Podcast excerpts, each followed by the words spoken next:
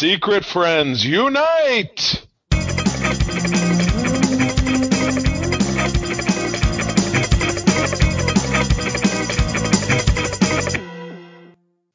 Welcome to the Secret Friends Unite podcast. This is episode 323, and I'm your host, Todd Oxtra. This is your guide to the geek side, and I am joined by my co host, Charlie Carden. What's happening? The weather has turned in Michigan, uh, but in typical Michigan fashion, today is 60. Tuesday, a couple days from now, it's going to be 80, and a couple days after that, 55 and raining. So uh, nothing changes in Michigan but the seasons, but we don't have seasons. So welcome to the Thunderdome. Oh yeah. No, this is the season of our discontent, apparently. Oh, well. I would say so. Uh, I would say so. Yes, uh, very exciting week ahead of us. Um, we've got a very special guest, though, joining the Secret Friends this week. It is Mr. Avery Kraus, podcast host and creative content manager for GamingSource.net. Avery, how are you doing? I am doing phenomenally. It's so good. It's so good to finally be invited to sit among the secret friends. Yes, we we we uh, we pulled a chair up to the uh, an extra bar stool up to the island in the kitchen of the uh, SS Secret Friends. So the galley, the galley of the Secret Friendship. Yeah, the the the, the exciting part is though, um, I think what we're gonna get done in our TeePublic store is we're gonna get those hot pants where you can have something on the back of the butt, and I think oh. we're gonna have that SFUF, Secret Friends Unite Forever. And and that goes to all our guests. You think that's a great gift, Avery? You know, I I will already be using that as my new OnlyFans cover. I can tell you. I don't even know how Todd. And, and, if you can convince them to start making hot pants, the next step is I want them to start making baseball caps because I really do want one of those. That is kind of so, a, a, circuitous circuitous route to get to baseball hats, though. Hot pants. I think so. Well, you know, it's it's kind of like first offer, and then you low, you're lowballing them with that first offer, bring it back with the second. So yeah. it sounds like a Jack Donaghy style of negotiation, don't you think? Uh, well, I think if they're looking for models, Charlie, we're free and we're cheap, and uh, you know what? They they don't have to invest. We'll just we'll just be their model for all the hot pants. Right, hot hot pants model. Let me put that on my CV uh, as I continue to look for a new job. So I'm totally down with that. Absolutely. So, Avery, when we have a secret friend that's new to the podcast who joins us, we always ask for your geek origin. So, how did you become the geek you are today? Well, uh, when I was young, I was touring a lab and I was bitten by a geek and oh. uh, a radioactive geek to be precise. And then, no, uh, so I have I have been the one nerdy member of my extended family uh, since I was a wee little lad. Uh, I, you know, obviously grew up playing video games. I grew up, uh, you know, pretending to be a wizard fighting with monsters on on the playground with all my friends. Uh, Magic the Gathering. Uh, I, I was into wrestling for a small bit of time, WWF, not even WWE, but WWF nerd back in the day. Uh, but I've always had a bent, particularly toward fantasy, a little bit of sci-fi here and there, but particularly toward fantasy. Uh, one of the first novel series I ever got into was the Xanth series. By oh my God, Avery, are we best friends? That was my series too. Oh my! I, and I'll tell you, here's how I was introduced to it. The the first, or actually, I believe it was book number 16 in the series, Demons Don't Dream, was included for free in paperback form if you purchased the Xanth CD-ROM game called, oh, yeah. I believe it was Children of Xanth. Uh, and of course, I bought the game, and then I read the book, and then immediately just had to get every other single one, uh, not knowing at 11, you know, years old that Piers Anthony is not the most family friendly individual in the world. Oh. But, uh, I digress. That's a sexy double entendres. Lots and lots and lots. The ellipsis uh, hiding all the good parts, of course.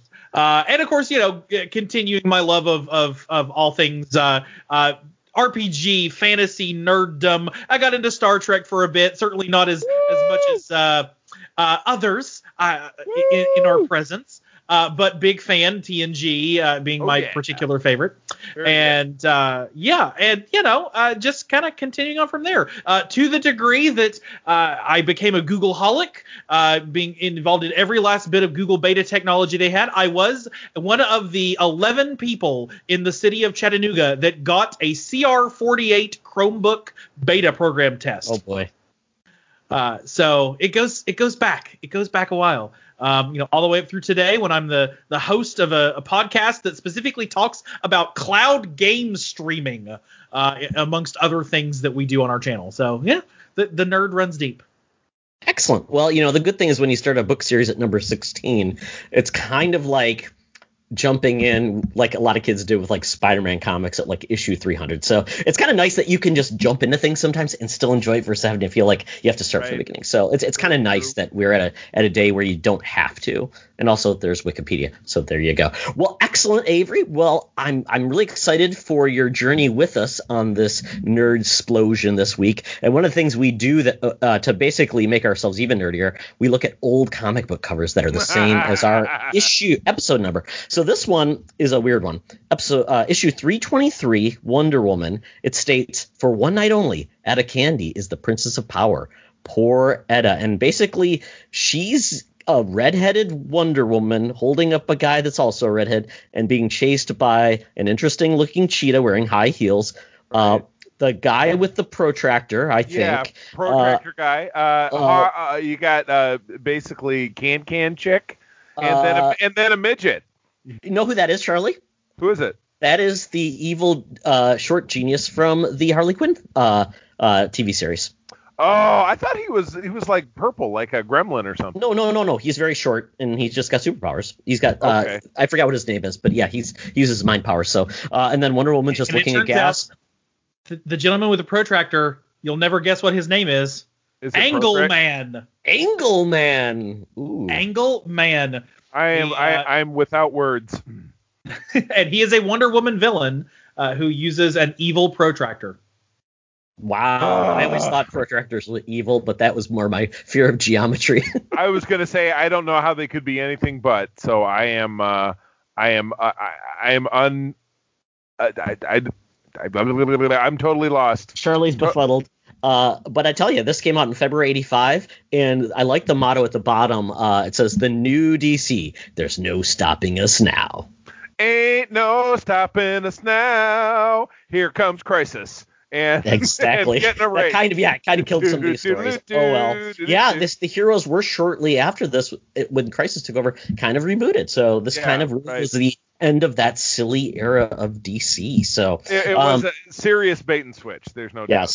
Yes. But we are still in our uh, silly era of the Secret Right. Friends. So join us, friends, for this journey of nerddom. As Charlie, it's now time for us to check in with our gal pal, our senior news correspondent. So without further delay, Madam Webb, take it away. Now it's time for Madam Webb's rumors and news. Take it away, boys. Thank you, Madam Webb. Well, I, I guess, Charlie, we kind of forgot the obvious model for the pants, and that is Madam Webb's younger and hotter sister, Madam Spider. Well, I younger maybe, but I still think she put her. She was the she was the one who invented it back in may, maybe '61. You know, just t- turn it turning the heads there at the sock hop. I mean, it, it was it was history in the making. It, it was it was astonishing. My goodness. Well, uh, sorry, Madam Webb. Once again, you lost out to your sister. Um, but you know what? There's always another chance for you to come up with a cool trend uh, from back in the day. But with that, Madam Webb, thank you for the news stories this week. And we started off with uh, something that's been bandied about. Hadn't been confirmed. Is it true, true or it's not? Seems like these days it's really hard to pin it down. If even though finally someone announces it, and that is yes, Michael Keaton is really playing Batman in the Flash movie, and this movie is finally being started. They had like uh, whoever was uh, the the director who was filming it put, finally put out like a teaser piece, and it's happening. And this is one of the bigger ones we've been waiting for because uh, obviously Batman '89, uh, Michael Keaton did two movies with Tim Burton, uh, really kickstarted the modern superhero. I mean, outside of Superman uh, 78, uh, you know, Batman really took the world by storm, really kicked off the blockbuster, and really was kind of the the the model for modern comic book movies. Um, and then from that, uh, he just went away. He was replaced in the next movie by uh, Val Kilmer. Um, and so it was kind of a weird miss that uh, they completely rebooted that franchise, you know, and then we uh, essentially to get him. But people love him, uh, loved him. I mean, even though he was Mr. Mom, and people were kind of like, oh, he will be Batman. He people just loved him, and th- this this era has really not been revisited. Although we are getting a 1989 Batman 89 comic finally, which is cool. But but it's very cool that um, we're going to get him in this new Batman or Flash film, and it's all about time travel and with based on a series called Flashpoint, which is going to be released on November fourth, 2022. And crazy, it's been almost 30 years since he's been the Batman. So Avery, uh, what do you think about this story? Uh, you know, I I look at this as almost a natural continuation of the the the popularity of DC's crossover mania in recent days um, has has caught up to the movie side um, with you know obviously all of the stuff that happened in the Arrowverse and the Legends of Tomorrow and all of the crossing over that happened um, in their own version of Crisis um, that that occurred in the past couple two three years. Now they're like, well, hey, that was super popular and it boosted our ratings numbers, and we brought back all these people that have had contracts with us in the past. Why don't we just go ahead and bring that to the big screen too? So I think it's a logical extension of it. I wouldn't be surprised if this is the last. Um, crossover that we hear about. I also wouldn't be surprised if there are others that are in there that we don't hear about, like ca- surprise cameos that kind of pop out of nowhere.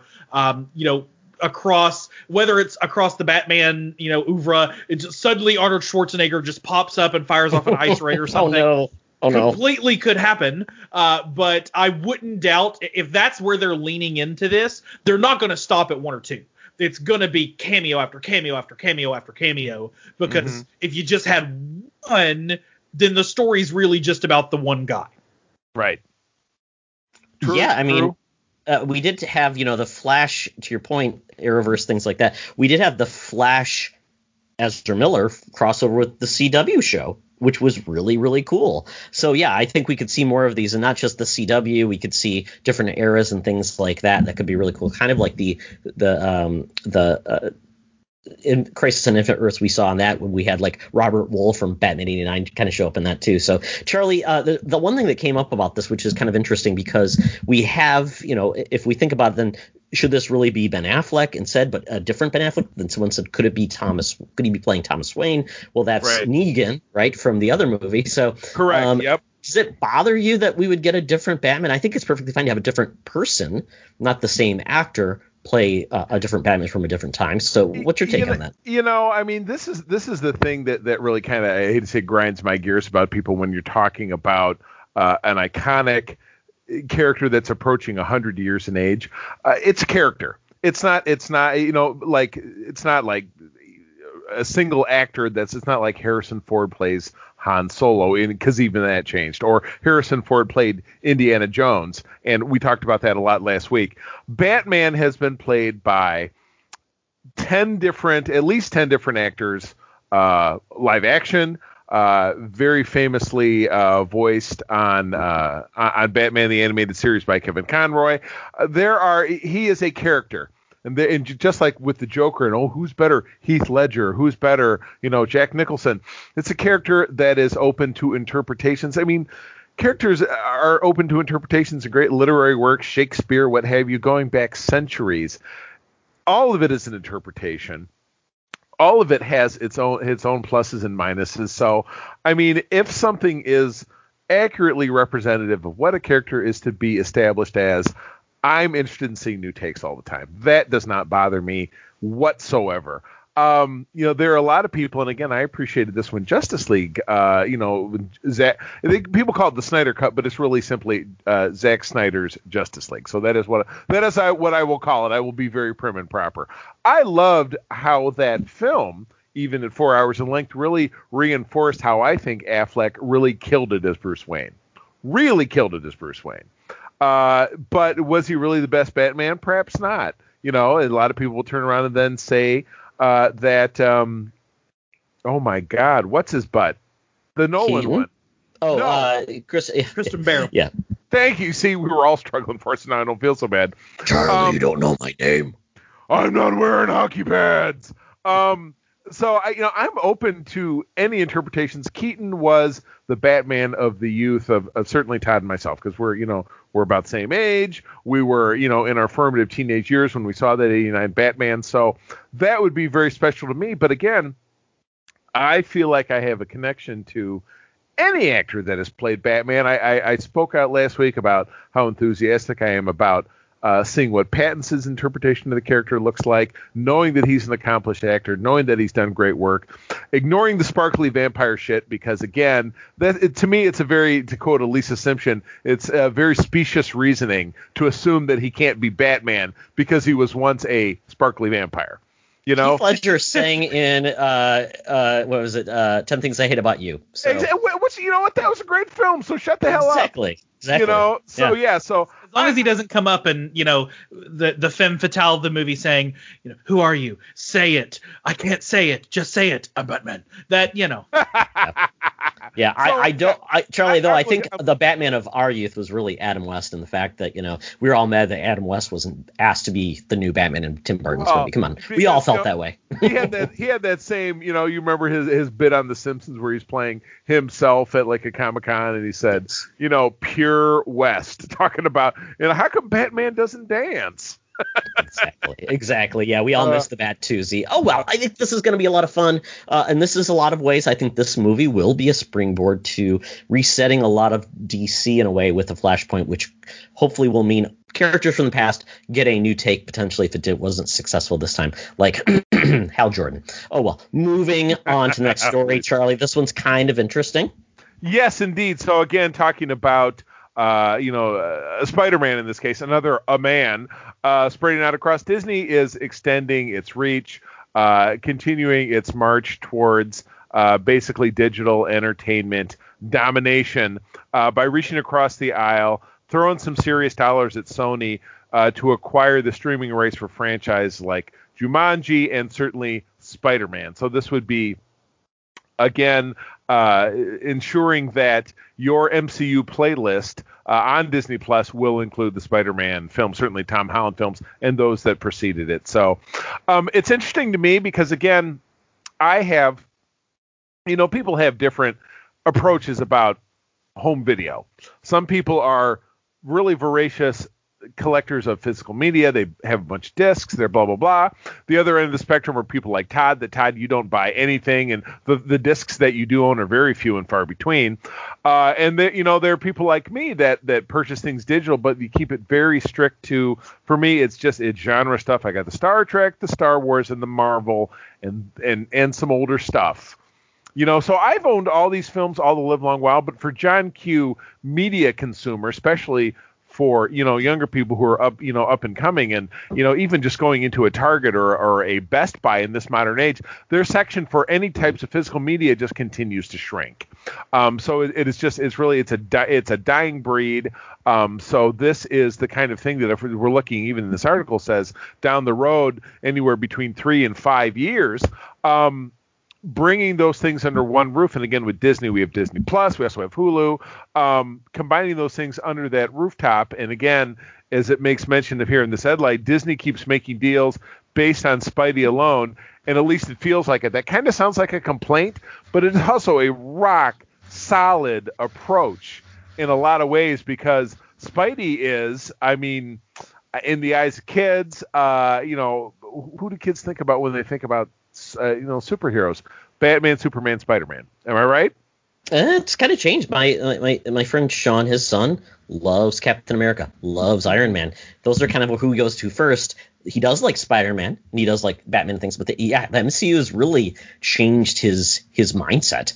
And right. those movies have been great, and the Spider-Man is finally great, uh, which we get now. Um, it is kind of interesting though, Charlie, because and, and Avery, I'm not sure if you've heard before, but Netflix is actually going to get the stuff first. So it's interesting. There was a deal. Somebody has a deal with Netflix where they'll get the stuff first, then it'll finally transition later to Disney Plus and the other Disney networks, which is how they're going to get like some of the more mature stuff. So potentially we'll see like Morbius go to and Venom 2 go to like Hulu or something like that. So it's kind of an interesting way things are going. And, and you mentioned about discs. WB just actually announced that uh, they're slowly getting out of the disc based uh, business. Wow. They're gonna they're wow. moving their disc production to a second party, and all of their video on demand stuff, like the DC movies, will no longer be on disc. So wow. It's changing. Not it's changing. Yeah. We're yeah. we're gonna we're gonna at, at, this point, who doesn't? I, I, I saw I was uh, did a deep dive on this a, a few weeks ago, and it's, it's something to the effect of 78% of households have at least one streaming service, um, and most of them have two. Uh, I mean, in the in in our house alone, we have access to. Uh, I, I will totally say we're totally paying for all of these and not sharing anybody else's passwords. Netflix, Hulu, Amazon Prime Video, Disney Plus, HBO Max, and Peacock. So we have. I, I don't know what we're missing in that set, but it ain't much. Right. No, I hear you. And again, it becomes that you know, and Todd and I have talked about this. It becomes the roulette. Hey, I want to watch Ted Lasso on eh, oh, on Apple Plus or Jesus, is oh, it called Apple that one Plus? too. I got that one too because I'm on yeah, iPad. exactly. So. But again, you know, you do that and you watch that show and uh, you, have a three month trial or you have a month trial and then it comes to the end of it and you look around, there's nothing else floats your boat, you don't renew and you move on to the next thing, you know. So it's, you know, eh, something that we discussed on the show last week is that Netflix, because again, I said to Todd, I said, how are these guys making money? They're making these multi-million dollar movies. They have all these big budgets, and what we really concluded uh, in the final analysis of that is that they're really looking to build a library that will continue to keep people engaged. Like, what's coming next? What they have this thing. They, you know, as as we lock into a future model of people enjoying things more uh, home entertainment what do these streaming services have that's really going to keep you around and this is you know a very obvious piece of it for people who are not purchasers of home entertainment they're like oh i have all these streaming services why would i want to buy xyz when I'm already paying for it and can tune into that and a million other things. You know what I mean? So this is a smart move. It makes me, you know, really think about the fact that your real duel to the death when it comes to competing streaming services will be Disney Plus and Netflix. They're the, the those are the that is the Batman versus Superman of this uh, of this world, I think. Yeah, it's going to be interesting. And, and the reason these deals are actually being made is it's not because Sony wants to do this. It's because they have to do this because Sony doesn't have a streaming service. So they had Crackle, but they got rid of that. I think they sold it off. Um, but Sony is is a huge media conglomerate. They own music and movies and video games and all these things. They even own anime studios as well. Um, and they own anime services as well. So it became a scenario where if they don't have and they do TV deals. I mean, they do have a ton of television production. Um, so it's it's kind of interesting that they don't have a service, and they probably saw Well- could can can the can the uh, like you said, Avery, like there's so many out there. Is there room for another one? They, well, they so they're actually. I know we don't get into video games around here, but they do have a streaming gaming service called PS Now, and lately uh, it, they have been try trialing in other countries, not the U.S. to my knowledge, a what they what they're calling the PlayStation Video Pass. So it's a it's a service that is bundled in with the PlayStation Now streaming that includes a selection of Sony Pictures Entertainment movies. So they're pushing that line. They're giving it a try to see if, hey, you've already got the game system, you've already got the subscription. Can we hook you in a little bit more with our other content that has been sitting on the library shelf forever and is not making us any money? It's it's potentially coming. Yeah, yeah, and Charlie even had DC now. He's he he is a video game Lego video game player, and that's how he was playing a lot of the old video games was uh, PS Now. So yeah, they, had- yep. they gave that more value, and you own a PlayStation. Yeah, it's, I mean, it makes a lot of sense. So and Sony even tried like they did Powers back in the day uh, that they offered Right. through one of their services, which I, I it didn't win me over. It was a comic book series I never loved. So you know we'll we'll see where this is going. Uh, but then we'll see what else is happening in the world of comic books. And this is very cool. Back in the day, we had the uh, Batman the Animated Series, we had the um, uh, we had the Superman animated series, and they both spawned comic books based based on those series that continued the stories or did stories that were not part of. They didn't just adapt the actual episodes; they took those characters and played with that world. And it was actually the creators that still basically wrote the books and then got other people to draw them. So it was very cool. It felt like it was like more stories. Um, and they brought they just recently brought back the Batman the animated series uh, comic book, and they're just calling it The Adventure Continues, which is kind of cool because I think it's a cool era, cool uh, style.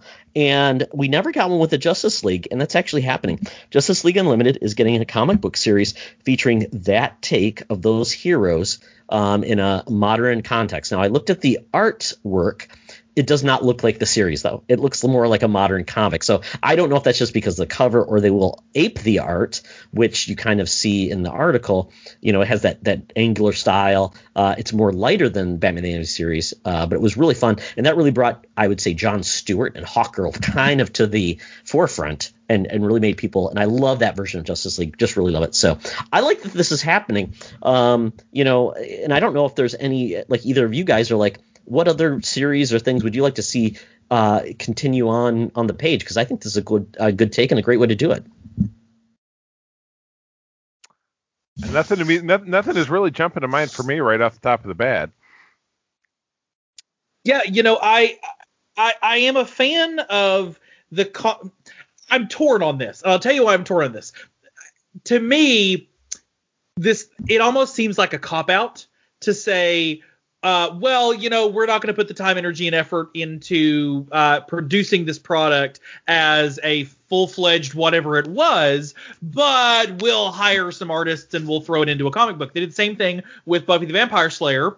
Uh, oh, yeah. Extremely popular series. It ended, and then they continued on for two more, quote, seasons in comic book format, and which I'm to understand were fantastic comics. I've you know read bits and pieces and and of course scoured the Wikipedia article on them so, so I could catch up on the story. But to me, it's like if you believe that there is still a market out there for these characters and this world, and they were forged on screen, putting them to the page instead to continue the story seems like a cop out if it was just hey we're gonna do some some comic books in the world of Buffy the Vampire Slayer. We're gonna do some comic books in the world of of Justice League uh, Unlimited in the world of you know Batman the animated series or whatever else that's fine. But when it's season 17 of this is going to be a comic book instead of being a cartoon or instead of being a TV series or whatever else that's when I'm like eh, I don't I don't know how much I like that.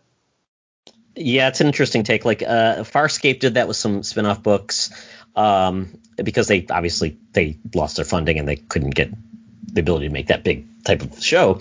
Um, but Batman Beyond did the same thing. They basically took that. I mean, when that show ended and everything, just recently they did a Batman Beyond comic book, but not in that style, but more of a modern take. So it's it's been done a few times. Um, but I think it is giving at least fans something versus nothing, and, and I appreciate that. The Buffy series, I own a couple of those omnibuses. I really enjoyed it, and now that series ended. And now they've gone over to another publisher and it's a completely different take. It was almost like rebooting and ignoring that stuff. So eh, sometimes they get sometimes they get it right, sometimes they get it wrong.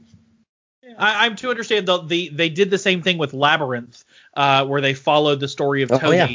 uh, as he went back into the labyrinth, um, and that that was it, it almost uh, uh, graphic novel style as opposed to comic book style, and that it was again widely well received. I'm like, you know what? I'd rather have a movie or flip and sell the rights to Netflix and let's do a Dark Crystal. You know, let's do a series out of it because that would be incredible. Yeah, mm-hmm, mm-hmm. yeah, I agreed wholeheartedly.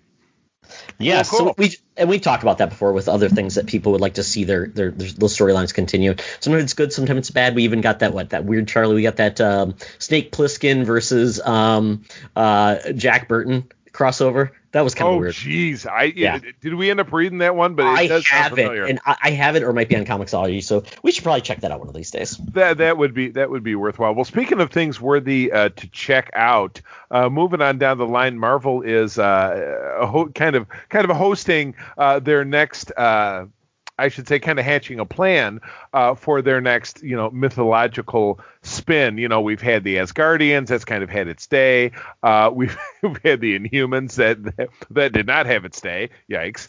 Uh, you know, we have the Eternals up and coming, and now. Uh, talking about Thor: uh, Love and Thunder, which is I have to check the date for this. I'm this is a 2022 film. Mm-hmm. I'm guessing. May, May um, 6th at current. Lord knows it'll be pushed back. Right. Yes, that that is terrible. But yeah, uh, recently in a uh, an Australian uh, Australian show, the Joy of Breakfast with the Murphys radio show in Australia, uh, native Russell Crowe said that he has landed a mystery role, uh, and uh, yes, it has been revealed as being Greek god Zeus of the Olympians. Now, the you know much like common domain uh, you know mythological races i think we we posted the story uh, on the secret friends group earlier this week and someone said oh well I, how can marvel have zeus too? I'm like they've always had one. It's you know it's common Absolutely. domain so that you know there's a thor in dc comics somewhere and but the one that people know is the one for marvel because you know he had his own title and he's had films and stuff so Well, there was a Um, Captain Marvel in. Oh wait, never mind. We don't talk about that. Yeah, No, exactly. Yeah. absolutely not it's it's it, it is forbidden They don't, even, they don't even call him that anymore. It's Shazam. Right, exactly. Yeah, ex- yeah. Yeah. They, they if you can't beat them, join them. But uh, no, the Olympians uh, in Marvel uh, Comics parlance have certainly been around as long as the Asgardians have. So you know, from comic publications from the 1960s, um, and the most uh, I would say famous of which of the Olympian characters is Hercules, uh, who is a long-running uh, member of the Avengers uh, in the 70s and the 80s. Uh, you know, and through the through the through the famous leather jacket era of the Avengers into the 90s, where he shaved his beard, which was kind of a big thumbs down. Um, and just you know, so that that's big. And he was always really a foil to Thor. Uh, so I would love to see that being like, you know, just like we're kind of saw at the end of Endgame, where Thor himself was going to be a, a thorn in the side of Peter Quill uh, Hercules coming along to be a thorn in the side uh, of Thor, I think would be magnificent. So this is great. You know, Russell Crowe himself is a mixed bag as a person uh, because he's really had some uh, some very public spats and and uh, you know in the Did he public throw eye. a telephone at somebody? I can't remember. wi- yeah, he yeah he beaned somebody in a restaurant or one of his assistants. He's just maybe you know the Aussies, like his native Aussies might say that he's kind of a bad bloke.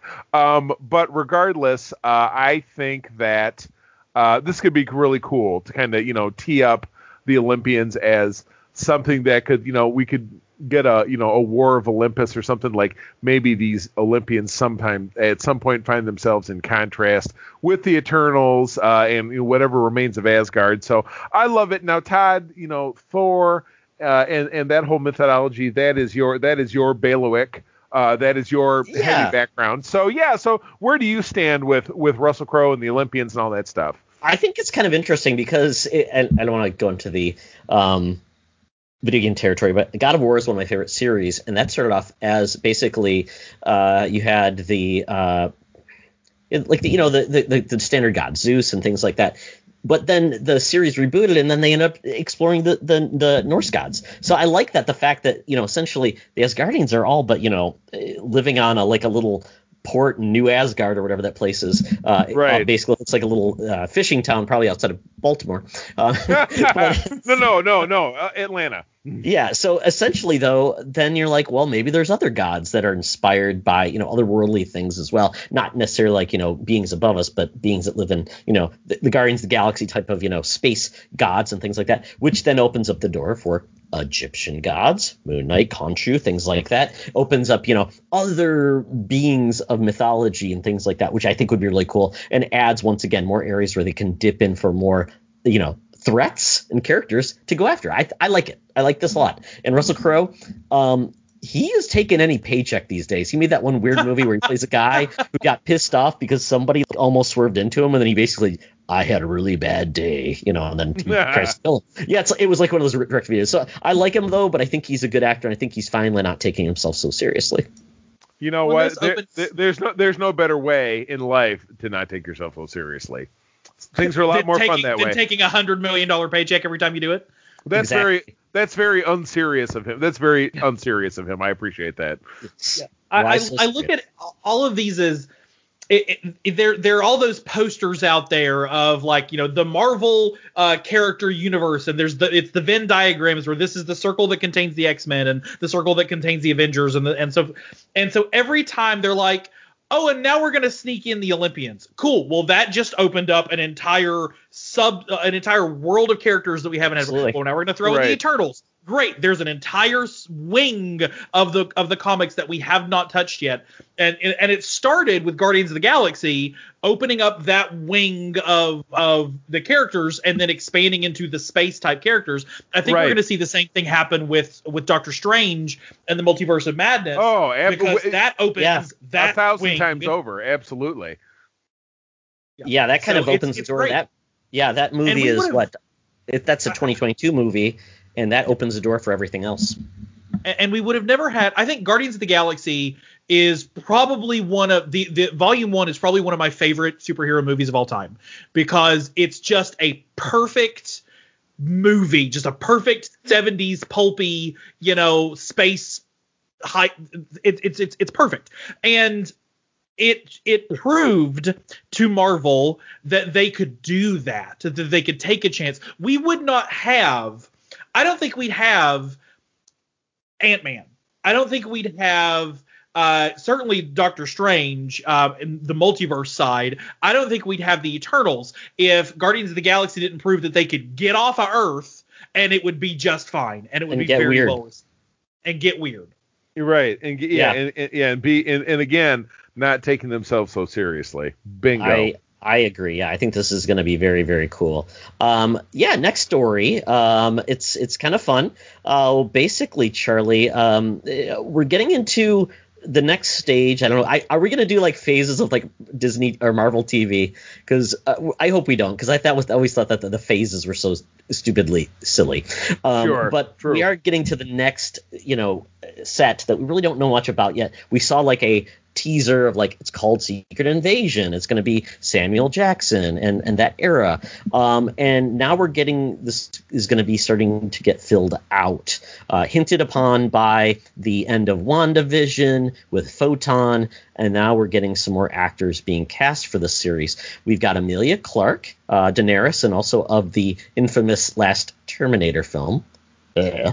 Uh, yes, yes, not so great. Uh, she's going to be in this along with Olivia Colman, who Charlie, I, I got to tell you, I just saw episode one of Fleabag, and she's great in this, and that What? series is weird.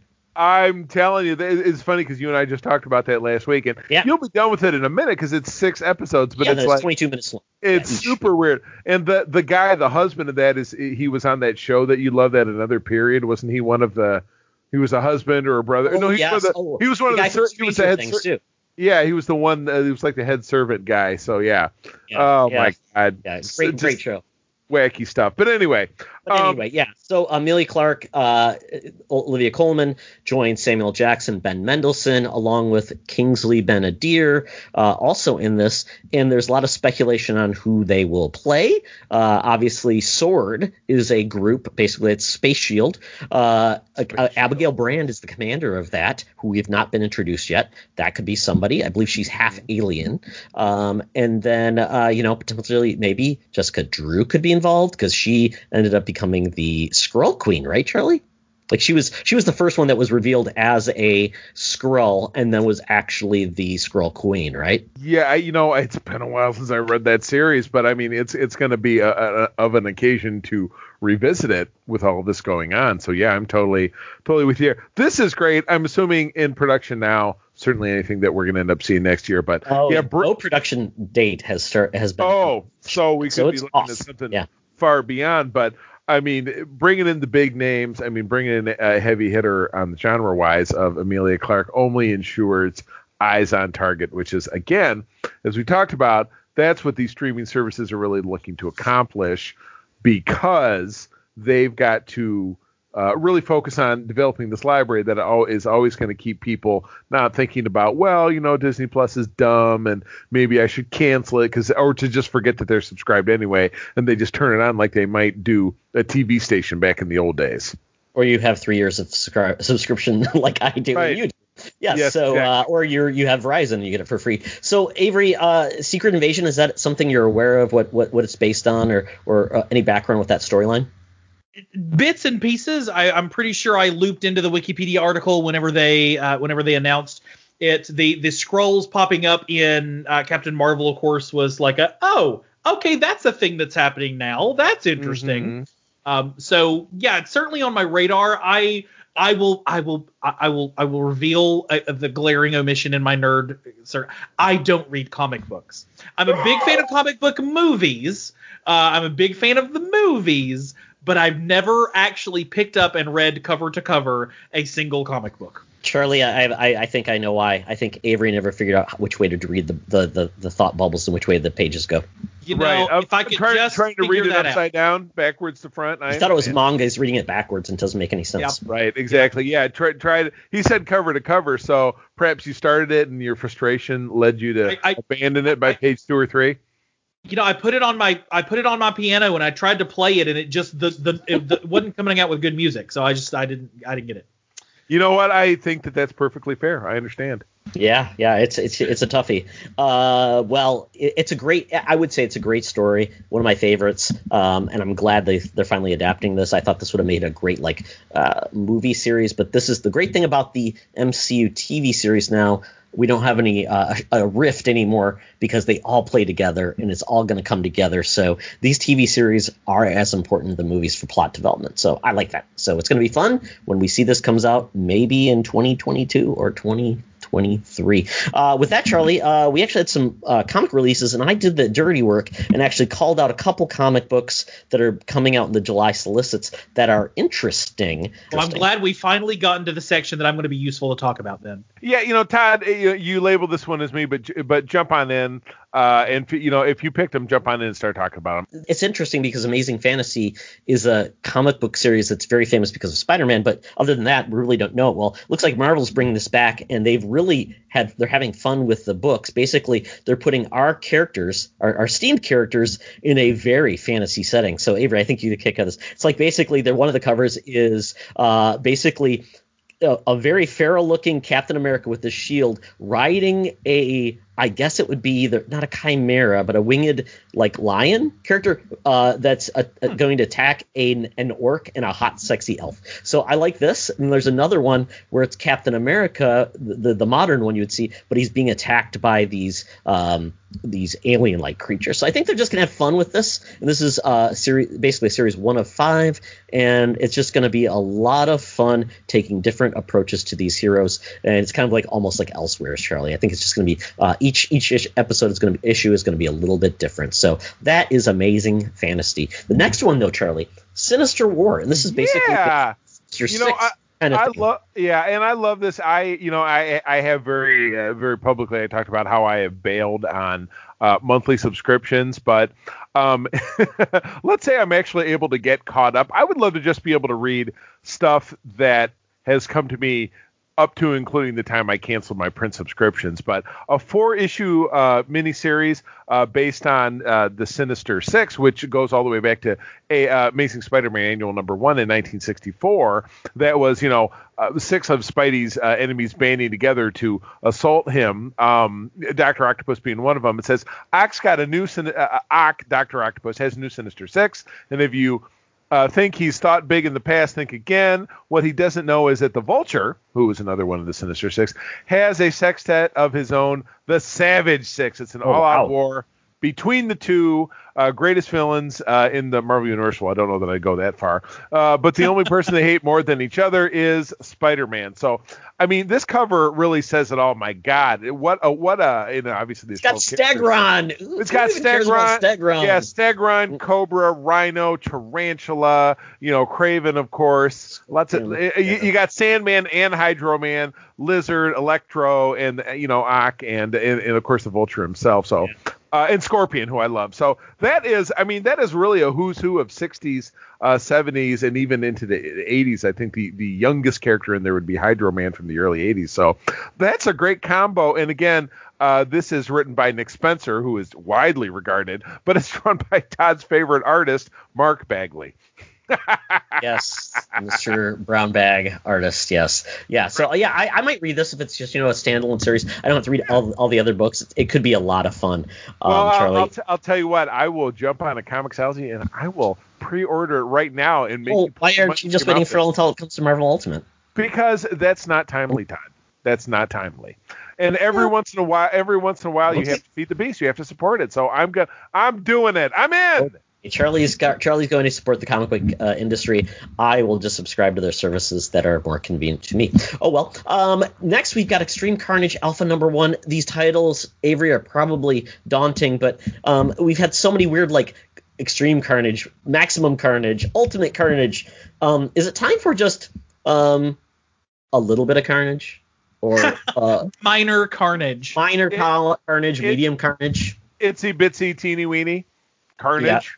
So I don't even know what's Carnage- happening, Charlie. You're not big into like the Carnage or the Venom. No, you know, I I did one Venom uh miniseries that I couldn't even tell you what it was. I even think it maybe had the same name, like two and a half, three years ago, and it was this multi-part crossover, and it was a bunch of gobbledygook, and it kind of started my slow roll to just wanting to be totally done with monthly comics and crossovers. Uh, This was even before I got burned by uh, the the what was it the War of the Realms or the Reign of the Realms, whatever the hell that was. I was I was too burned out by that point.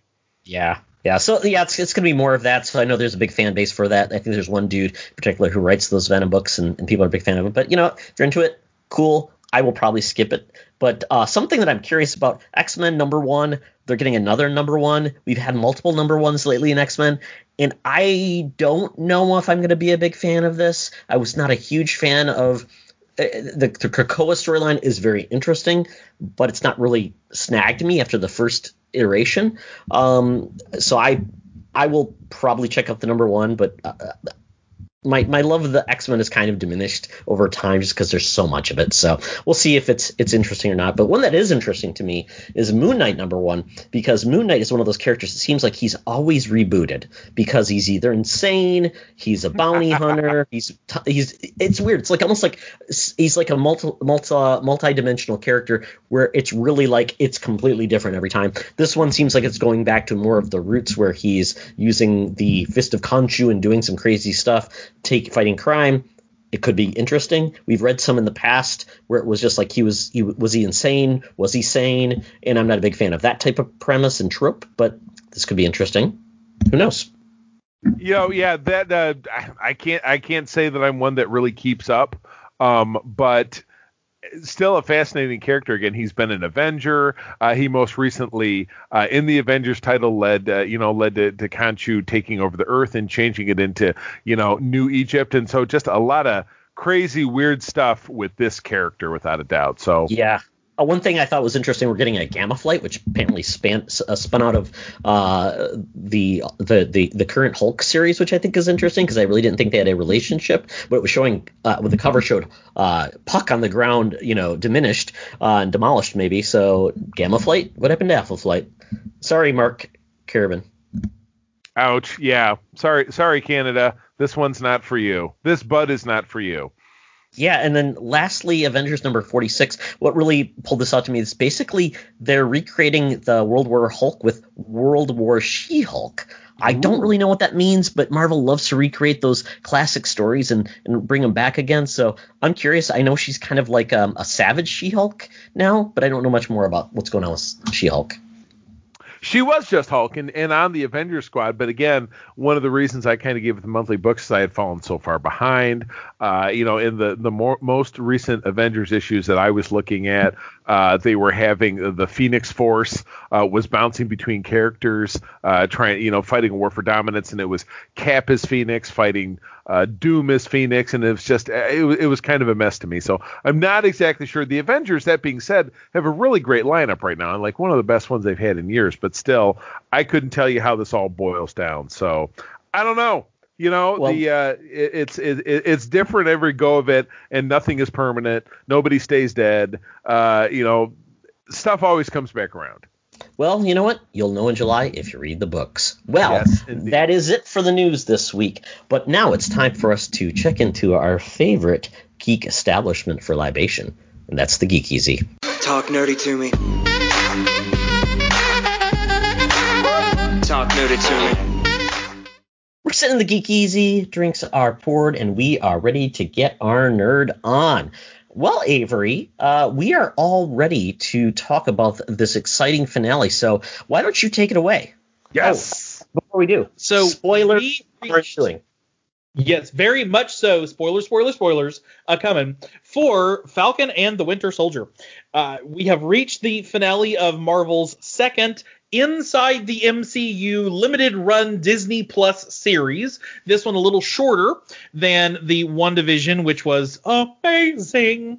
Uh, and- but I also very much liked Falcon and the Winter Soldier, uh, particularly because I live in Baltimore, and uh, it was not actually Baltimore that they filmed in, uh, but they did a great job skinning the police cars to look like the Baltimore uh, PD police cars. Uh, but uh, a, a, a phenomenal ending. I I will say uh, on the on the positive side, I thought it was a great. I, I thought they encapsulated this story very well. I thought that six episodes. They could have done one more. I think they could have done maybe one more just to give uh, Karli's outro a little more breathing room. Um, instead, it was uh, fight, fight, fight, dead. Okay, now Cap's gonna give a speech. Uh, and I and I thought that that you know that didn't get a lot of breathing room. Her her big master plan of hijacking these people and just moving them off site to I guess because they wouldn't just hold the vote next week didn't really land with me. But I don't think that was the point. The point was to put the pieces on the board. They wanted to get. Uh, they wanted to get Emily um, uh, Van Z- or uh, Van Zant, Van Zant. They wanted to get uh, uh, Agent Van Camp, Carter. Van Camp. Van Camp. Yes. Thank you. I like the beans. Uh, they wanted to get her on the board as power broker. They wanted to get uh, Sam Wilson on the board as the as Captain America. They wanted to get John Walker on the board as U.S. agent. They wanted to have the Contessa uh, in there and having a point. And and it was all about moving the pieces onto the board um, to set up the next non. Uh, special is not the right word. There's a lot coming up in the MCU that is super super power that is outer space or multidimensional or whatever else. But we did not have the setup for the next Captain America movie because the Captain America movies are grounded. They're happening here on Earth. They're spy thrillers or they're heist or not heist movies, but you know military thrillers. We didn't have that, so now we have all the pieces we need on the board. We have a villain, you know, a good guy turned villain, and we have a, uh, you know, we have Cap who is uh, just a regular human with a kind of badass Wakanda suit. Um, you know, the pieces are on the board now for more terrestrial uh, super soldier still, but but a, an earthbound um, set of Marvel uh, to partner with all of the much more interdimensional, multidimensional space side set of Marvel that's coming up. That's a good point. Yeah, I, I, I really think, and, and I told Charlie this. I felt like a lot of shows lately have the pacing is is struggled at times, mm-hmm. and then you get to the final episode and they've got to lift so much heavy lifting that it feels like it's it's overstuffed and it feels like nothing feels satisfying. In this mm-hmm. one, I did feel like largely it was satisfying, except mm-hmm. for the villain element. To your point, I kind of felt like yeah, you know, why are we trying to redeem Karli? Karli is a mass murderer, unfortunately, at this point. She's not getting a redemption story, except maybe her cause would. The problem is the Flag Smashers were going to be terrorists ultimately, rather than, you know, peacemakers. And whereas we saw Sam took that pivot to basically explain their case in a way that ultimately she never was able to because she didn't have a voice. So I like that. I I liked the costume. It was very cool.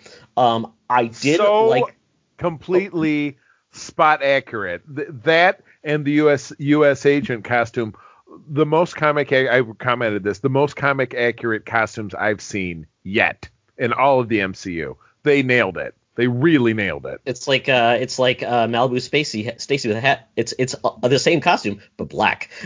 right. It- well, you know, and like I said, that's and the the beauty of me is I've been I have always loved that black costume dating back, obviously, like I've talked about to the '80s. Mark Gruenwald. I've wanted to cosplay it.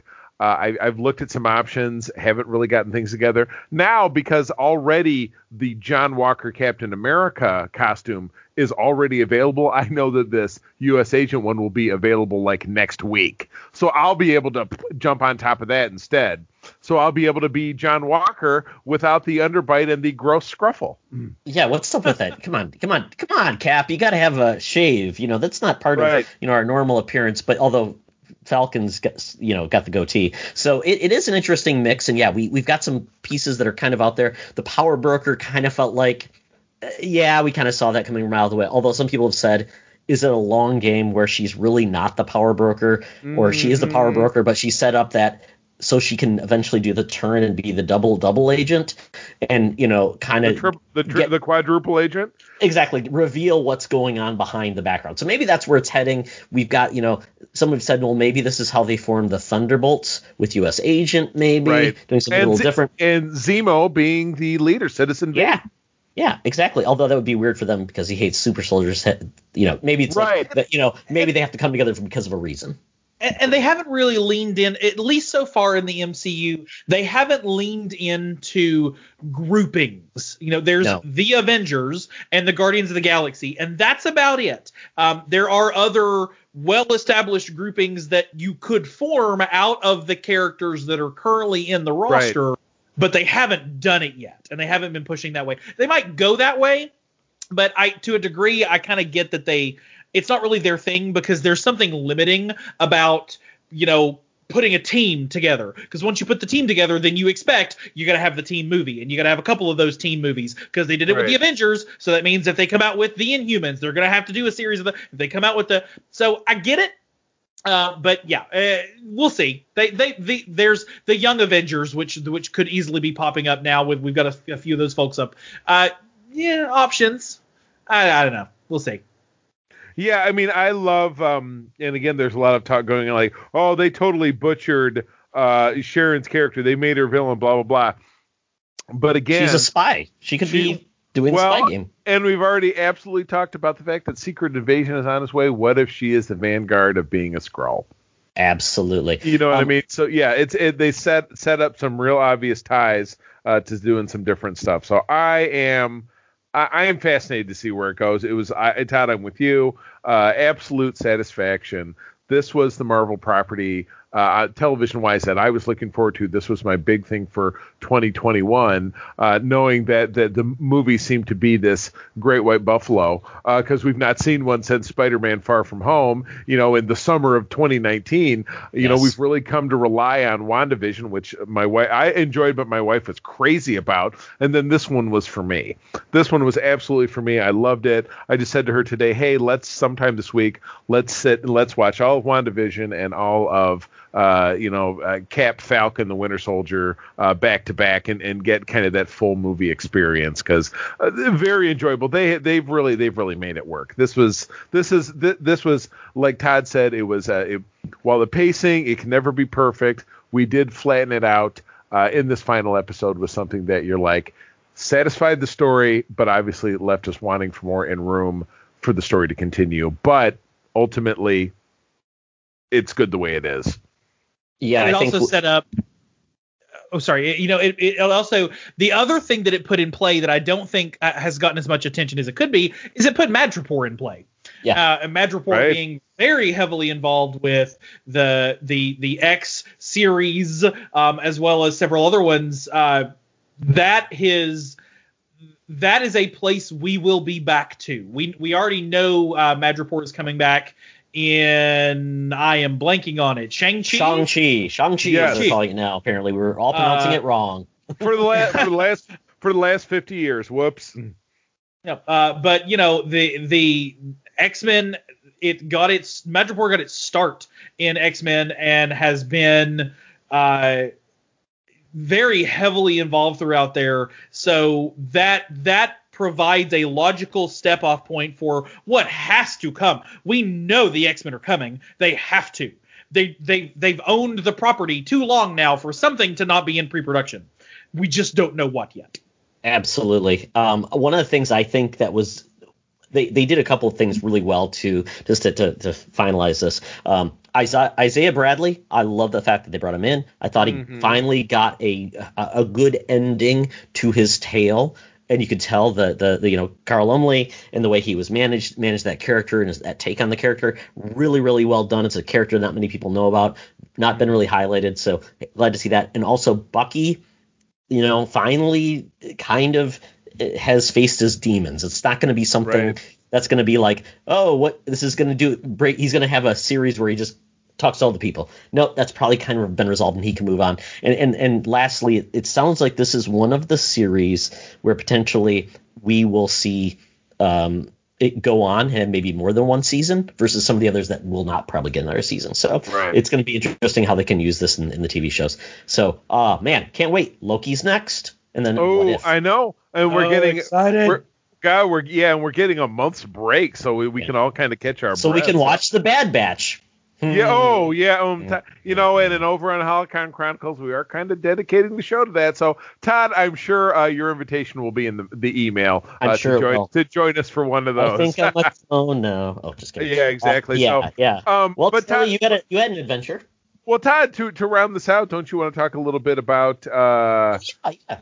Yeah, no, you want to talk a little bit about what comes next for Captain Yeah, America? Yeah, so so we didn't want to give this away. This is once again spoilers now. If you've not watched it, um, we're going to talk about a, a outcome of this, and that is the fact that uh, there is going to be a fourth Captain America film in the world. um, and it's going to be by the same writer who worked on uh, Falcon Winter Soldier, Malcolm Spellman. And so this is once again, it's a new uh, movie that has not been announced. Now it's been announced, and so this one, no clue when it will take place or what'll be the the, the, the, the what'll happen with it and who will be in it. But um, yeah, we're gonna have Captain America continue in a cinematic way, and you know, quite honest, at this at this point, Falcon has had more screen time than Chris Evans has.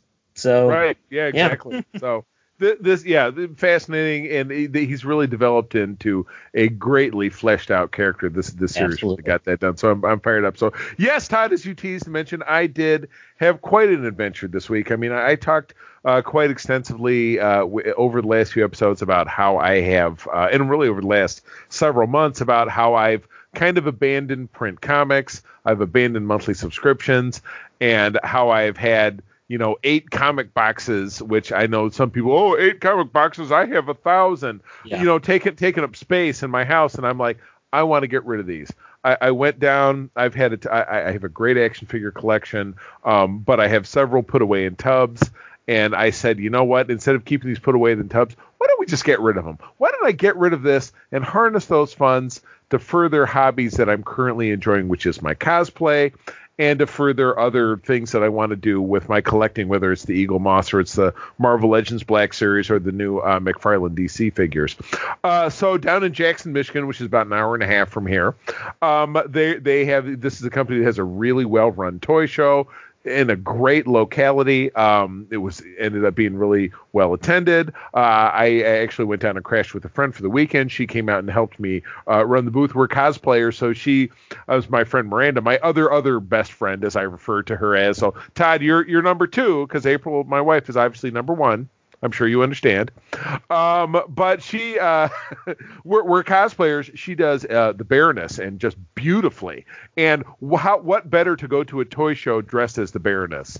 So she was my she was my draw to the booth. But we did incredibly well. Sold a few of those figures, but I have to tell you, I will never cease to be amazed uh, because Todd, you and I used to be these guys, people who approach a booth, and again, I had uh, two short boxes and two long boxes up on this table for people to look through. How you have people swoop in and start going through these bins, pulling things out, pulling things out, and I was doing two dollar comics or two for ten, and obviously those were two for ten bucks. So or ten for ten bucks, and that obviously stacked. I had a dude drop one hundred and fifty dollars Wow. on me buying comics. I was stunned. At the end of the day, that comic sales plus the action figures, I cleared uh, with my expenses over 400 bucks. I was I was stunned. I was stunned. So I actually, uh, you know, I, I did exactly what I planned to. I turned around, I reinvested that in some of my other hobbies, um, and I'm now motivated to. There's a monthly toy show here in Grand Rapids. Uh, these Jackson folks have another show uh, down at that venue next month. I think that might be a little too soon for me because I'm uh, going uh, out of state to visit some family, so that's going to take up some time. Um, but uh, certainly, as I get a little more into the year and we start working more monthly shows, I'm planning to look really tightly at the comics I kept because my only criteria for keeping those comics is what does not what is not accessible to me in any other way than print. The old Marvel Indiana Jones series that I grew up reading doesn't exist anywhere. It's not not in digital, not in trade paperback form. So those got to keep. But all the, all the Spider-Man stuff that I've still got, that that I'm going to be going over with a fine-tooth comb by comparing it to Marvel Unlimited. And if I can read it there, Todd, you and I both know there's no reason to keep it. Yeah, you're a reader. You're, you're, you're not really. I'm I'm not a comic book collector either. So it's Right, really I read it for the stories. I don't collect it for the value or or to put them in a box and never look at them. So I'm in the same boat. I, I culled mine quite a long time ago and probably time to cull it again because once again years go by and I haven't looked at it. So if Well, it, if, it, yeah. if someone came in the night and stole them away, I probably wouldn't even know until I looked to say right, oh exactly. You know, and the same thing with the figures. I, you know, I go down and I look at the shelf and I said, you know what? I, I with the Marvel Legends, I, I've been pretty strict about keeping it to just the comic book figure versions of it. But then I look and I see the few MCU figures I have, and I'm like, you know what? Like I have some villainous characters, I have some other ones that are hero characters, and I'm like, I really don't want these. So they're going to go in a bag. I'm going to look at uh, values on eBay, and I'm going to start with a fresh crop uh, when I get to the next figure show. So, and again, raising money to not only for their other hobbies, hobbies, but just to you know to pay the bills as it were. So, um, yeah, I kind of got a taste for it. I'm hungry for it, and I want to do more of it. So, um, again, you know, I enjoyed taking a, a a hard look at my collection. Figuring it's the feng shui of, of figure collecting. What brings you joy and what is just there? You know what I'm saying? absolutely yeah, So, I, yeah. I do. I'm not I'm not not addicted joy. to collecting. What? Does Say not that spark one. joy. You, you you thank it for its service and you let it go. I As- will. As, I'll as let uh, Marie Kondo would tell you. I will let it go to the sales floor and let somebody else Until snap it Luke up. gets a new jacket. until yeah yeah it- yeah I, I do have three very distinct shelves. I have uh, every star wars black series luke skywalker figure. I have every marvel legends spider-man figure and i have every marvel legends captain america figure. Those three that that's my holy trilogy. The rest could rise and fall but those three will always be resolute.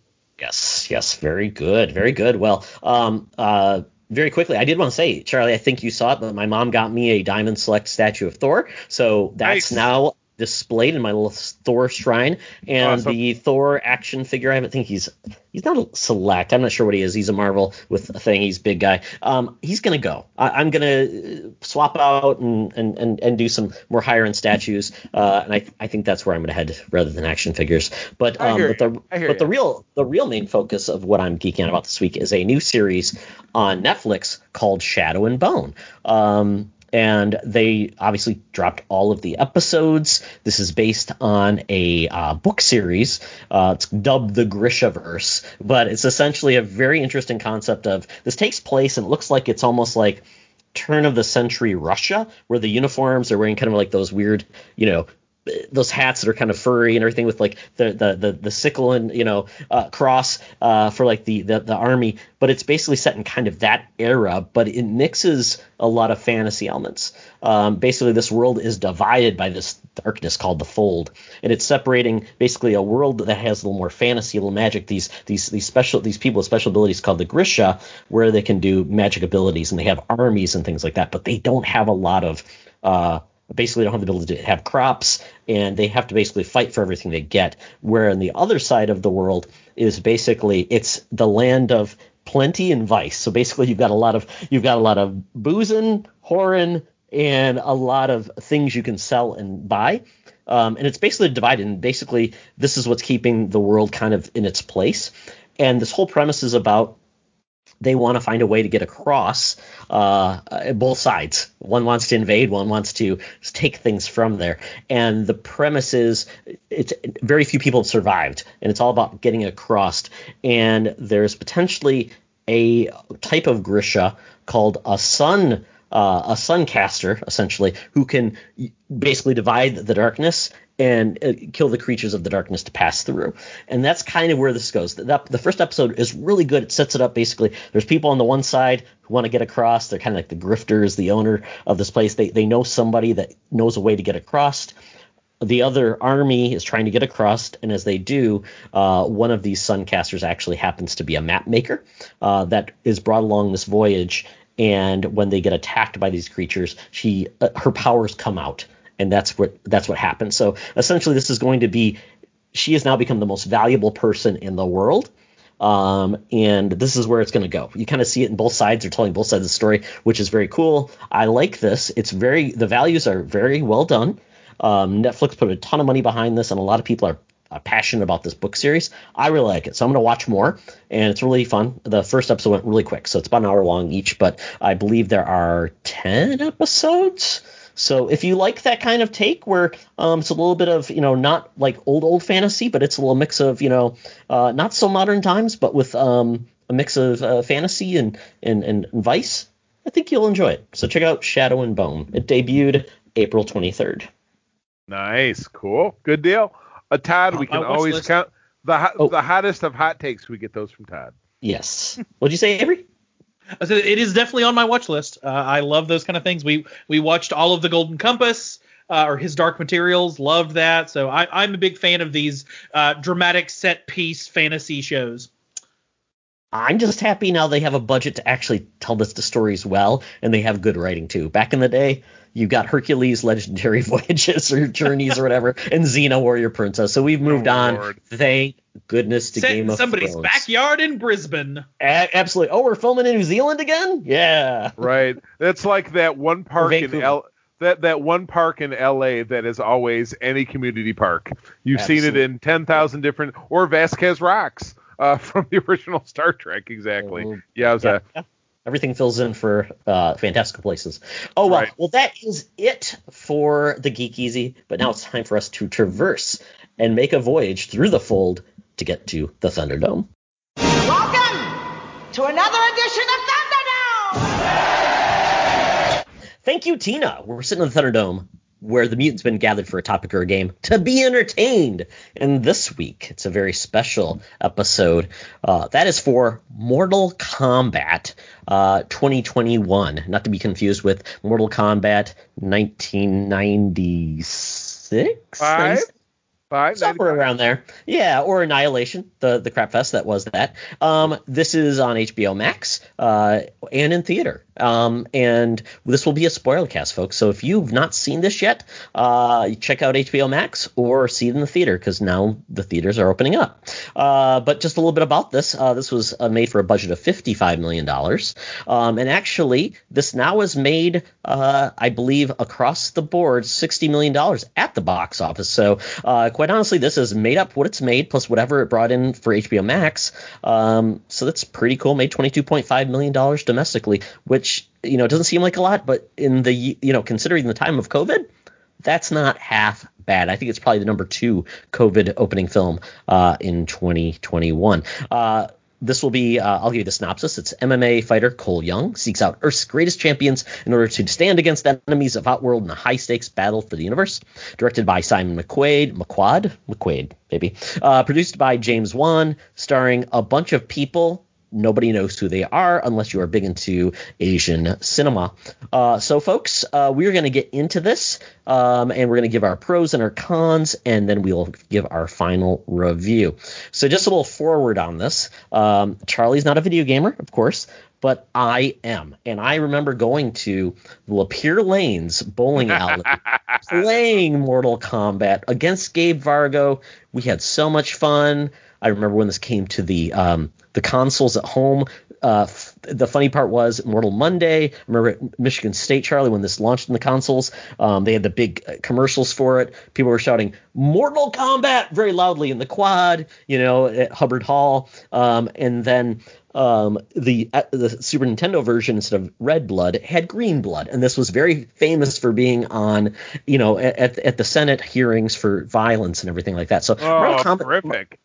Mortal Kombat's a phenomenon. It goes back to like the early 90s. Like I said, this been thing's been around a long time. Had movies, two movies earlier. One kind of did a decent job for the time. Christopher Lambert being Raiden. a lot of other people you didn't know. Then uh, the second was horrible. They had comic they had comic books obviously the action figures they had um oh god um a cartoon series even and so many other things and i think they even had a uh, somebody made like this fan project to make bring mortal kombat back and that kind of gave them the interest to make a movie out of this but the video game series has just continued to flourish and i'm a big fan of this series.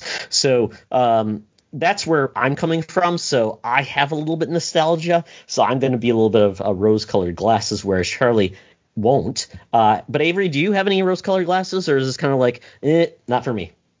You know, uh, it you can certainly say about Mortal Kombat 2021 that it was a motion picture. Thankfully, That is a true statement that you can make about that movie. I, you know, I didn't. I, I, I had no strong feelings going into this either way. Uh, I, I specifically watched it for the for the purpose of this. Uh, I don't know that I would have watched it otherwise uh, because I didn't really. Mortal Kombat has never been a series that has uh, appealed to me. I'm not a fighter games person when it comes to games, and so therefore I'm not interested in Mortal Kombat. Uh, I've played all of 10 minutes of Mortal Kombat on Google Stadia because I got a code for it for free during a streamer's stream of it playing together with the streamer online. So that's the whole the whole of the whole for me. Uh, but the game the, the movie was fine. It was it was fine. It was it wasn't amazing. It had its cute little cutesy moments.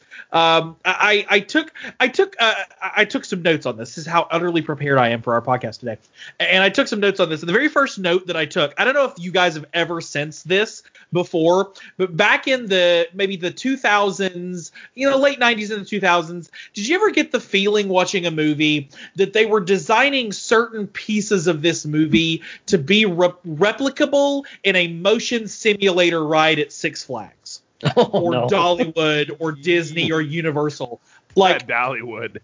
like when, like just when they open the doors to the temple and they come into this big set piece, I'm like, I'm like, this is like clearly this is set up so that if Universal ever buys this out from underneath them, they can create a Mortal Kombat temple fight ride, and you can go and tour the t- whatever, like or or a Mortal Kombat fight show, or I, that I, that'd be a little bit too grown up for the kids, but yeah, I just it it just it was fine. It was, you know, the the number one question I had was who are these people and why do we care? Mm, very And good. I don't think they ever answered any of that. Think that's a good point. I think that's a good point. So your pro is it was a movie. Yeah, you know, it was fun. I will certainly say it was fun. As a person who is familiar with the games, the whole, you know, fatality and Jax wins and like all those little cheeky little nods to the game, the sweep the leg Johnny that that you know the guy was doing was a was a, a throwback to the fact that the uh you could you could kind of just screw people over at the game by constantly doing leg sweeps. That's true. I Um, did that. So there was, you know, they had the cute little moments, um, but it wasn't really. It, it had I paid for that movie, I would have enjoyed the popcorn. Like that's that's one of those films. Yep. Had I Got paid it. for the movie in the theater, my favorite part of it would have been the popcorn. Gotcha. Gotcha. Um, Charlie, I am- did, I you have similar so- feelings? so blessed not to be alone because this was my fear. You're like, you got two video game guys coming in to talk about a video game movie. I thought I was going to be under the table sucking my thumb, like, when is this over?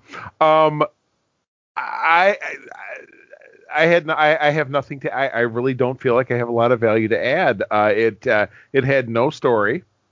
Uh, it had no surprises. It had no mystique. Uh, it was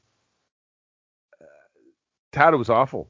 Uh, the wife and I watched it this afternoon because I was gone. I was gone doing this toy show over the weekend. I got home about noon, and I'm like, "Honey, I got to put this piece of shit on. You don't have to watch it with me. Uh, I'm not, you know, extra stuck me with this." She says, "No, you know, I saw some people on my feed who saw it, so I feel like I gotta." And we got done with this, and we are like, uh, I said I would have been miserable if we went to the movie theater to watch this because I would have been able to escape. I mean, I I respect. Um, you you say nostalgia covered glasses. It's what got uh, us through the worst of the uh, Star Wars sequel films and the prequel films, and uh, certainly any really horrible continuation like the second Independence Day movie or any of the following Rambo movies that have come out in the last 10 years. I get it.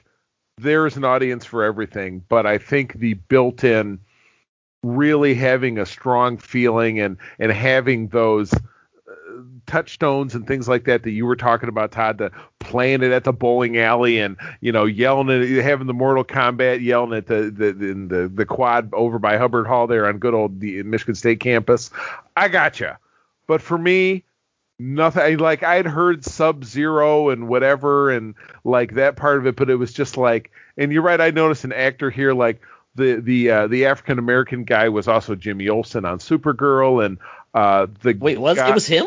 yeah, Mc- Mehcad Brooks. Yeah, that was him. Really? Oh God, Yeah. I didn't even I- I- recognize him. This is this is why I have my laptop. That's what the movie and- did to him. and IMDb comes. Yeah, exactly. Lost his damn arms. And then also the uh, the dude who was very good with calculations from The Dark Knight was another one of the characters. I couldn't tell you which one, but I had to look it up. Well, thank you Uh, for that. No, I'm not going to know who he is. No, Yes. I you, you're you're gonna have to look it up. But yeah, I I derived zero enjoyment from this film, Todd. I cannot lie to you. Um, but but Well, I, I will ask you something. Did you at least enjoy the fight scenes? Because I think they did a really good job with some of the fight scenes. I thought the action was pretty well done. You didn't see people flail around. You didn't. You kind of believe that these people are actually. It didn't. It didn't look too side scroller where it was like where Yeah, it it, looked look like somebody was when they were actually fighting. smashing the buttons. There were there when he was fighting the the ro- the the green monster. That, That- yeah, You mean that- the, the that- Hulk, that Hulk, defi- Hulk face with extra arms? Yeah, that was very Scorpion King uh, to me. excuse me, that is uh, Goro. That is Goro, hands. but the face they used was absolutely Hulk from the Avengers. oh, like, or like Hulk- almost dead or on. like Hulk from Eric Bana Hulk, if you want to talk about shitty Hulks. Yeah, So- probably that one. Yeah, from yeah, Universal. yeah, the, the, the, yeah, the. O the the O three Hulk movie. Yeah.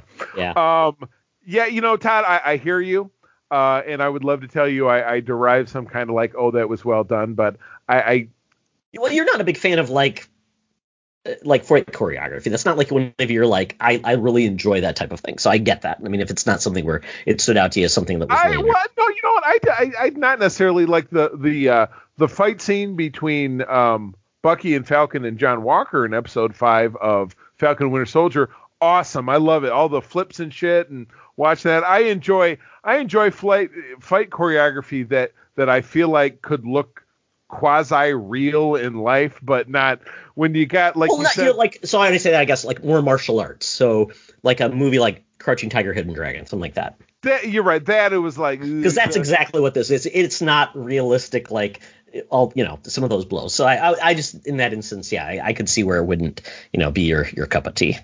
Right, and like I The said, I I always have respect for people that enjoy things. I don't want to be one of those kind of Oh like, sure. Yeah. it sucked, blah blah. Because you know, Todd, you know that what is at the top of my list of pet, pet, pet peeves? Militant fanboys and people who say think what I think or you're a moron. Absolutely. I Yeah, won't- absolutely. I you're won't- I wrong, won't but do it's it. okay.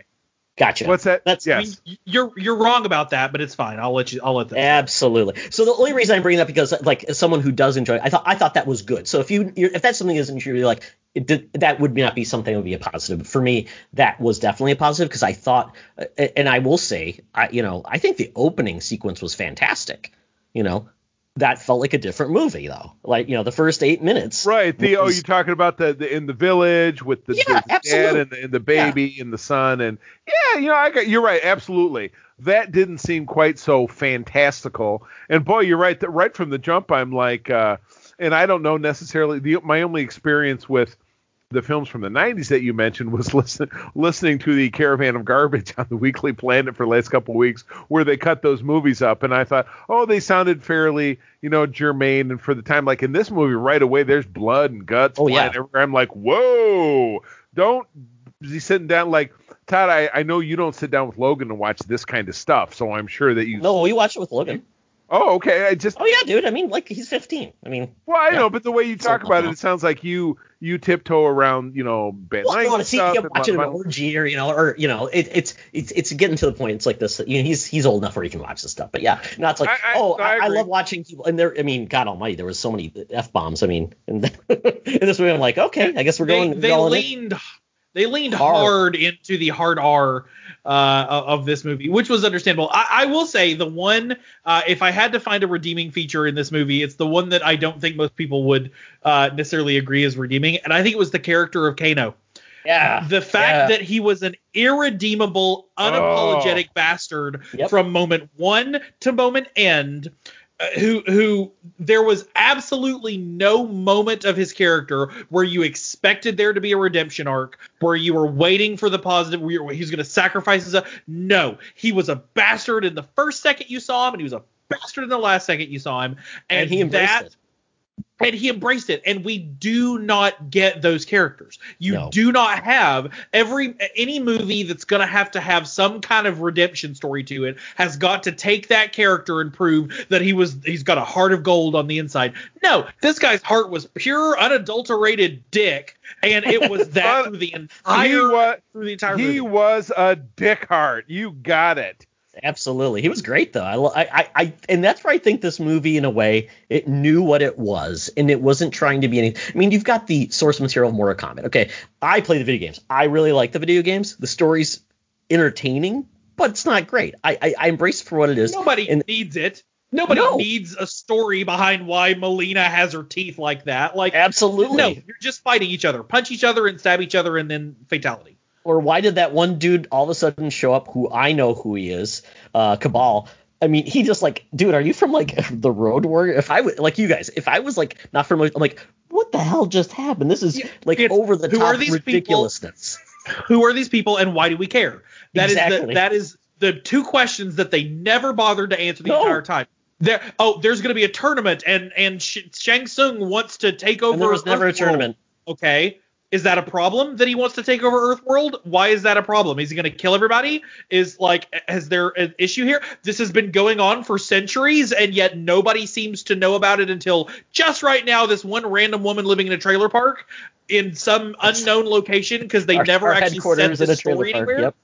Yeah. Like, It was like no who are these people why do we care they never bother to answer either of them and if that's what hey that's probably fine maybe it's snyder cut all over again where there are these Oh, yeah, massive maybe there's material on the ground, you know? left on the floor I would love to see Uh, what is- the, wait, the, the what was the Snyder cut of Mortal Kombat. Simon McCoy's The Mortal Kombat cut. Uh, I, I have to read this, but bec- because it, it was interesting to me. Uh, this is his entry on on Wikipedia. I'm going to read his entire entry, start to finish. Are you ready? Simon McCoy, born April 23rd, 1984, so he's 37, uh, is an Australian filmmaker, best known for directing the 2021 reboot of Mortal Kombat. McCoy was also known for his background in directing commercials.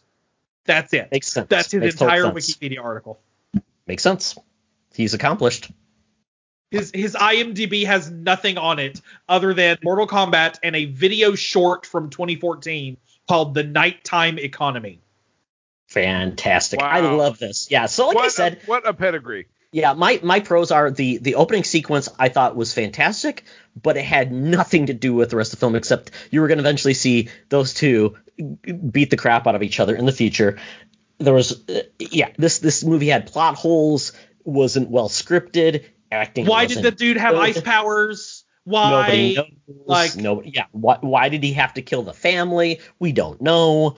Um, Give- yeah. Give all me of a 90 sudden, minutes of that first nine minutes, and that's going to be a really kick-ass historical action absolutely. Like Yes. that would have been phenomenal. Give me like 90 minutes of Sonya and Jax going after Kano in the jungle, maybe, but I don't care about MMA fighter dude. Uh, he's not even from the movies. Uh, I kept thinking the entire time, or from the games, I kept thinking the entire time he's going to turn out to be Johnny Cage, but he wasn't. Haha, they set up for a sequel. Like, yeah, we got that. We got that little uh, little spoiler of Johnny Cage is going to be the next one, and yeah, I yeah I, I I can't defend this film at all. What I can say was uh, there was some guilty pleasures in some of the lines, but ultimately I was disappointed because I really what I saw in the trailer, I'm like, wow, they're really going to dig deep in some of this action, and largely we got a little bit of action, and then a lot of just nothing really interesting happening with nothing with no sensical plot and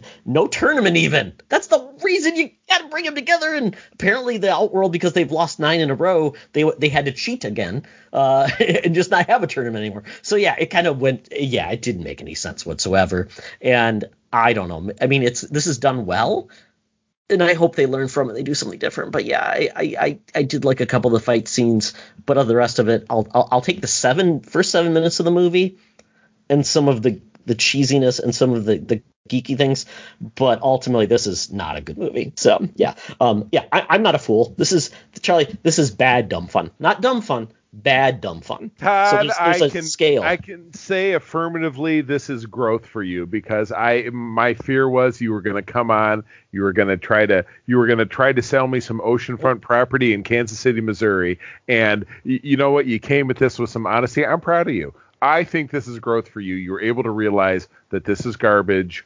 I, I'm I'm I'm I love you. I'm proud of you. hey, what can I say? Uh, I, I, it is what it is, and it embraced it, but it even amazed me at like, wow, you guys really didn't even try hard. Oh You well, guys- I'm can you guys- can I- You guys took it to a special place. yeah, James Wan produced. Can I give you my that's a- last note? Oh yeah, I had yeah. I had I had one more note on this, and it was Captain America hat. That was my last note on this. Captain Dude had America hat. Captain America hat. He's just it was the shield from Captain America, Oh, but it the, was oh, a, Kung Lao's hat. Yeah. Oh, where he was, yeah, whipping it around. He and was, then also a buzzsaw right in the I middle of it for no oh reason. yeah, that's like a that's like a, a, a, a right on spot on fatality, but man, even that was a little too much for me. That chick getting cut in half. Ugh. I don't even know who that chick was. She does not Right, remind me of an iconic Who are character. these people? Yeah, Do we there's so many other characters they could have picked. Oh well, what can I say? Well, we survived this, gentlemen. But lastly, let's get your your scores. Um, I, I assume we're not going to have to use the upper tier of ten, uh, but uh, one out of ten. flat, Uh, I- flat, point five. No, zero. So wait, not even with like wait, the opening sequence.